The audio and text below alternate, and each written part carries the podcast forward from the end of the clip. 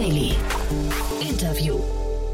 Hallo und herzlich willkommen zu Startup Insider Daily am Nachmittag. Heute sprechen wir mit Tim Blasitko, Chief Scientist und Co-Founder von Improve. Improve bietet innovative Sicherheitslösungen für Embedded Systems, die mehrere Ebenen des Software-Sicherheitsstacks adressieren. So können Cyberangriffe und Produktpiraterie verhindert werden, denn hierfür hat Improve eine einzigartige Technologie entwickelt, um ressourcenbeschränkte IoT und Embedded Devices vor Cyberangriffen und IP-Entwendungen zu schützen.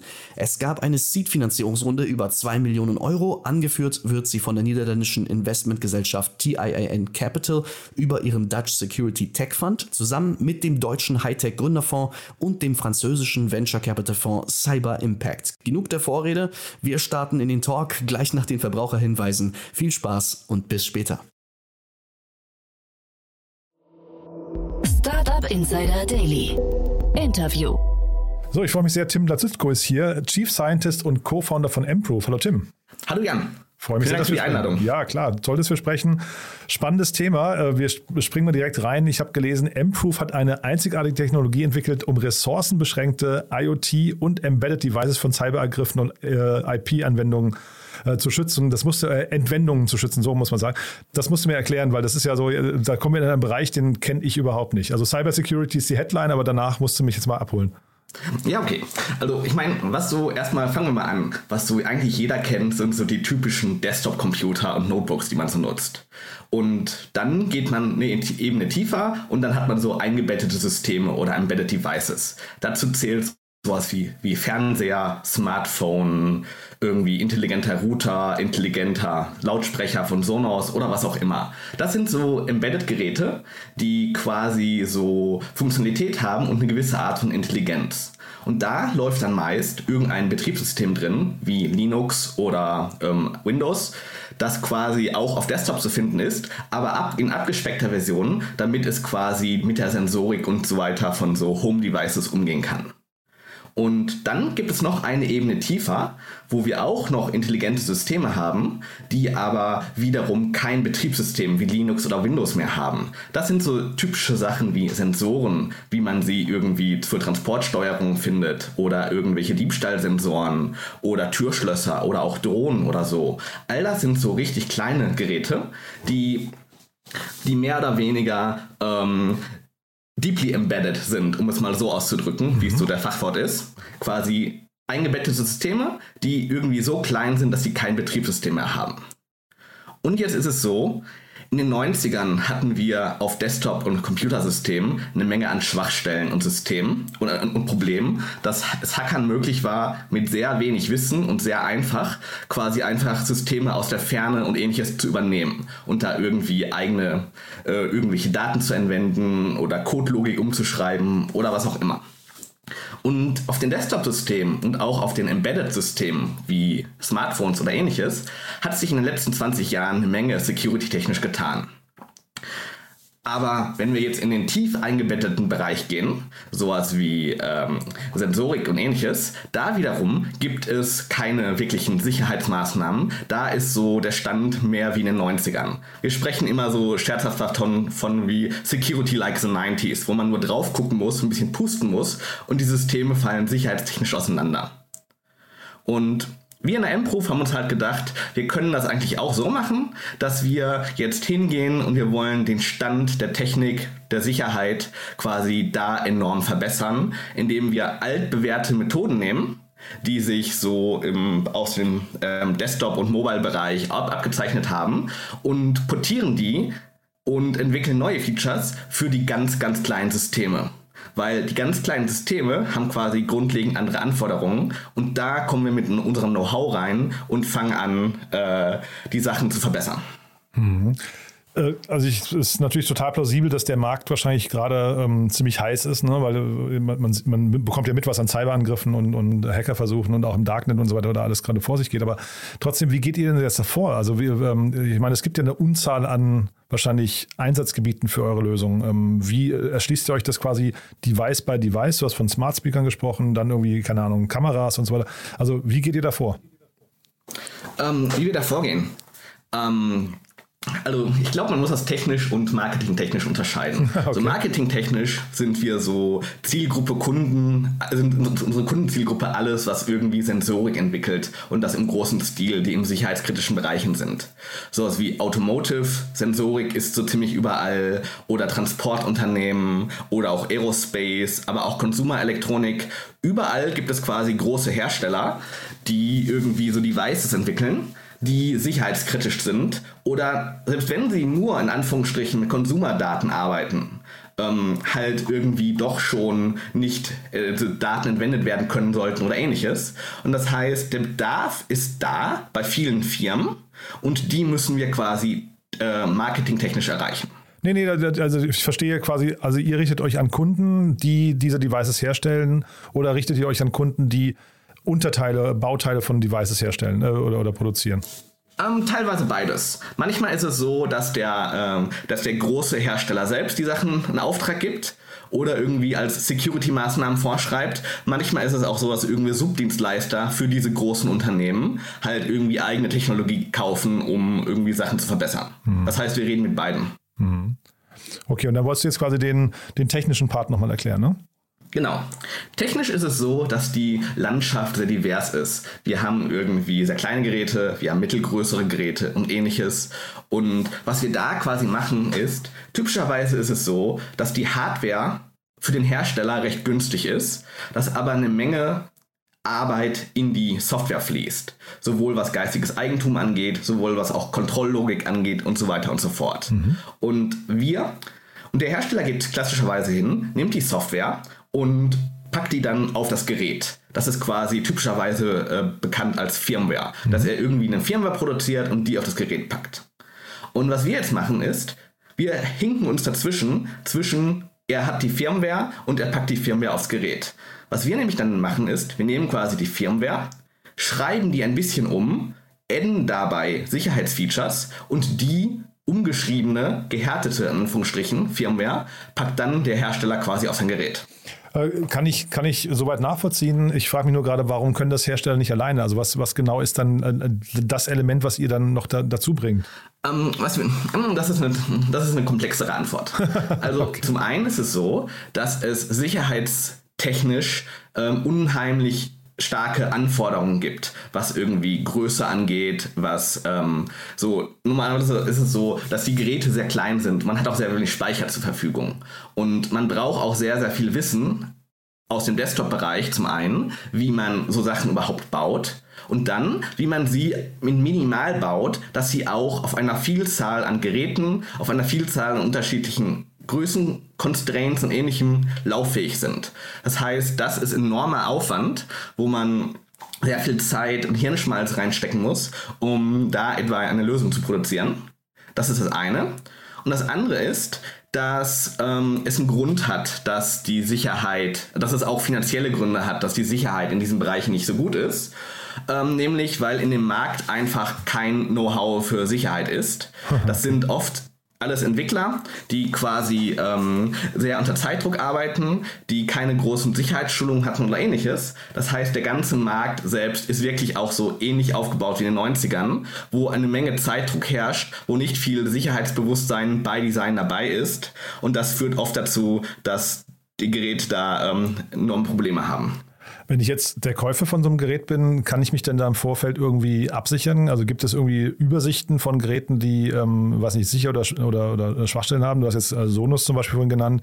Bin ich mit einem Sonos Smart Speaker, also kann ich, kann ich vorher sehen, ob ein Sonos Smart Speaker besser ist als ein Alexa oder Apple? Nein, also nein. A, das ist schwer zu sehen. Zum einen, weil man wirklich ähm, no, viel Know-how braucht, um das überhaupt festzustellen. Ansonsten ist das eher schwer von außen zu messen. Mhm.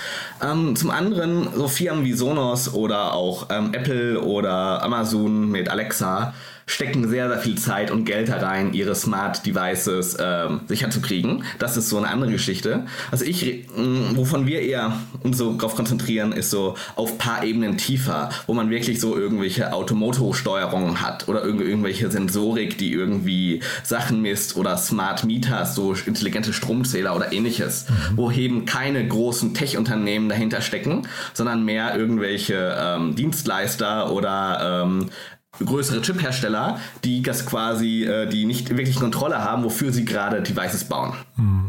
Wobei man hat ja neulich auch bei Tesla gesehen, dass dann irgendwie so ein, was nicht, ein findiger Hacker dann irgendwie aus der Entfernung ein, ein Auto äh, steuern konnte oder öffnen konnte. Das wäre ja wahrscheinlich auch so euer Anwendungsgebiet, ne? Ähm, ja und nein. Also ich sag mal so, okay. ähm, ja, ähm, es gibt so ziemlich überall Sicherheitsprobleme, aber und, und, und auch natürlich auch bei Tesla und äh, Sonos und Amazon und so weiter. Mhm. Ähm, solche Firmen allerdings stecken schon sehr, sehr viel Zeit und Vorarbeit da rein und haben auch oft die Expertise, um so Leute anzuwerben und ähnliches mhm. und Sachen umzusetzen. Natürlich treten da auch Sicherheitslücken auf. Aber oft ist es dann so, dass gerade bei irgendwelchen, äh, dass bei den kleineren Geräten das halt oft nicht der Fall ist, wo mhm. gar nicht die Expertise in-house zum Beispiel da ist. Mhm. Äh, die schreiben ja zum Teil sogar, ähm, was ich, Wettbewerbe aus, ne? dass dann äh, irgendwelche Belohnungen, wenn du halt äh, Sicherheitslücken findest, das ist wahrscheinlich auch dann euer Metier eigentlich, ne? Ja, genau, genau. Mhm. Ich hatte eben deswegen gefragt, ob nicht für euch dann sogar ein Weg sein kann, dass ihr irgendwann mal so eine Art Prüfsiegel oder Gütesiegel äh, rausgeben könntet. Ne? Dass also quasi man durch M-Proof halt irgendwie, wenn, wenn, ne? vielleicht ist das eben so ein Gütesiegel, was dann auf so einem Gerät drauf ist, dass man halt weiß, es ist halt irgendwie, ähm, du hast vorhin gesagt, äh, hard, hard embedded, nee, wie hast du es genannt? Äh, ähm, deeply embedded, also deeply also tief, embedded, tief ja. eingebettet quasi. Ja. Ist das ein Weg? Ähm, ich sag mal, Gütesiegel sind security-technisch immer schwierig. Mhm. Gütesiegel sagen sowas wie, dieses Produkt ist garantiert sicher. Und garantierte Sicherheit gibt es nirgendwo. Okay.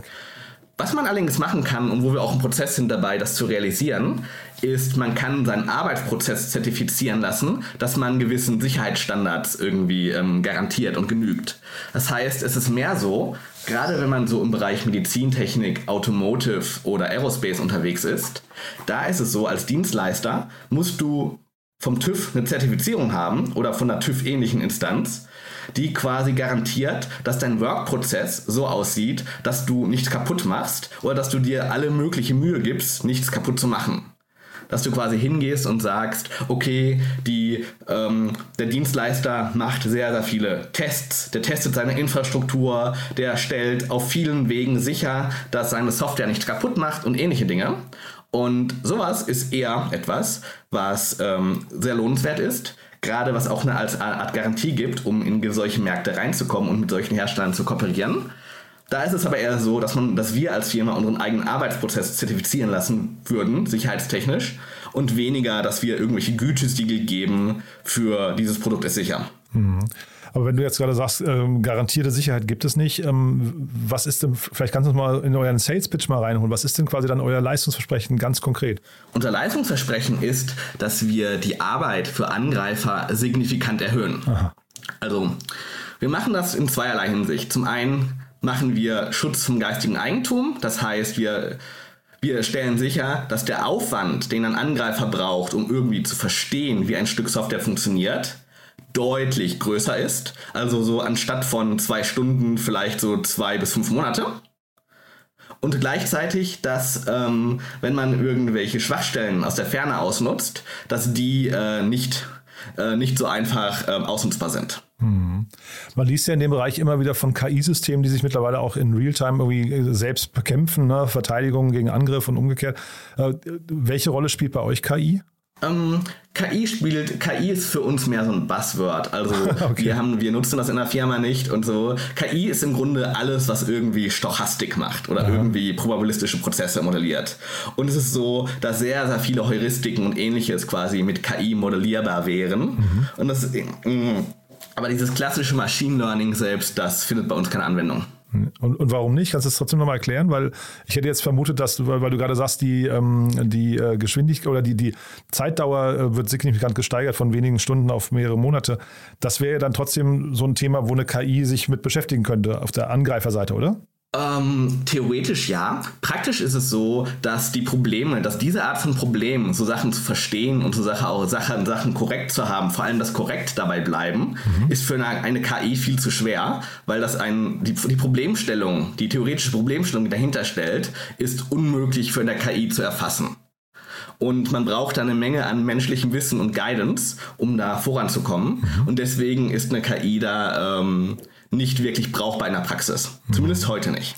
Und dann vielleicht mal die andere Ecke, aus der ja noch Gefahr drohen könnte, das wäre das Thema Quantencomputing. Ne, da, da, ist ja plötzlich Zeit wieder in einer, in einer anderen Dimension zu denken. Äh, ist das für, für den gesamten Bereich der Cybersicherheit ein Problem? Ähm, für uns nicht. Primär wird es für kryptografische Anwendungen ein Problem werden, mhm. wenn man irgendwelche Smartcards hat oder ähnliches, die bestimmte kryptografische Algorithmen machen. Was, ähm, ähm, das heißt, die ganzen Kryptoverfahren, die heute weitflächig im Einsatz sind, würden mit Quantencomputern gebrochen werden. Mhm. Ähm, wir wiederum, für uns wiederum hätte das keinen wirklichen Impact, weil wir sagen nicht, wir machen die Krypto sicher, sondern wir machen mehr die Implementierung sicher und verstecken die Krypto zum Beispiel in der Implementierung oder ähnliches. Ja, sehr, sehr spannend. Jetzt habt ihr ja gerade eine Finanzierungsrunde abgeschlossen, 2 Millionen Euro Seed-Runde, ähm, also toll, wirklich.